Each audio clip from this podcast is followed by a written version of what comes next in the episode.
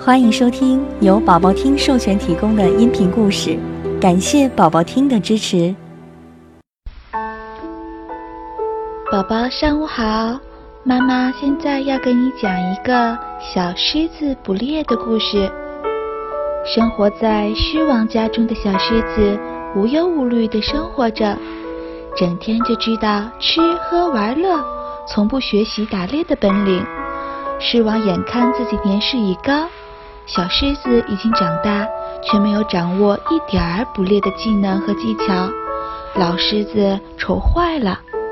有一天，狮王生病了，他把小狮子叫到跟前，语重心长地对小狮子说：“我生病了，不能去打猎了，以后生活全靠你自己了。”说完，狮王懒洋洋地闭上眼睛。小狮子拍拍胸脯说。没问题，看我的！小狮子踌躇满志地去打猎，第一天空手而归，第二天又愁眉苦脸地回来了。眼看一周就要过去了，马上就要饿肚子了，小狮子还是没有捕到任何猎物。小狮子只好求助于狮王。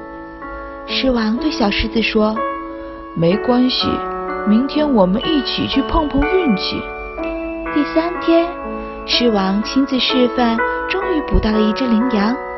在旁边观看的小狮子目瞪口呆，他对狮王的狩猎技术佩服得五体投地。狮王说：“看到了吗？你要想好好学生活，除了要会奔跑以外，还要掌握各种各样的技巧和技能，否则你只有饿肚子。从现在开始。”跟我学习捕猎吧。捕猎这么难，我能学会吗？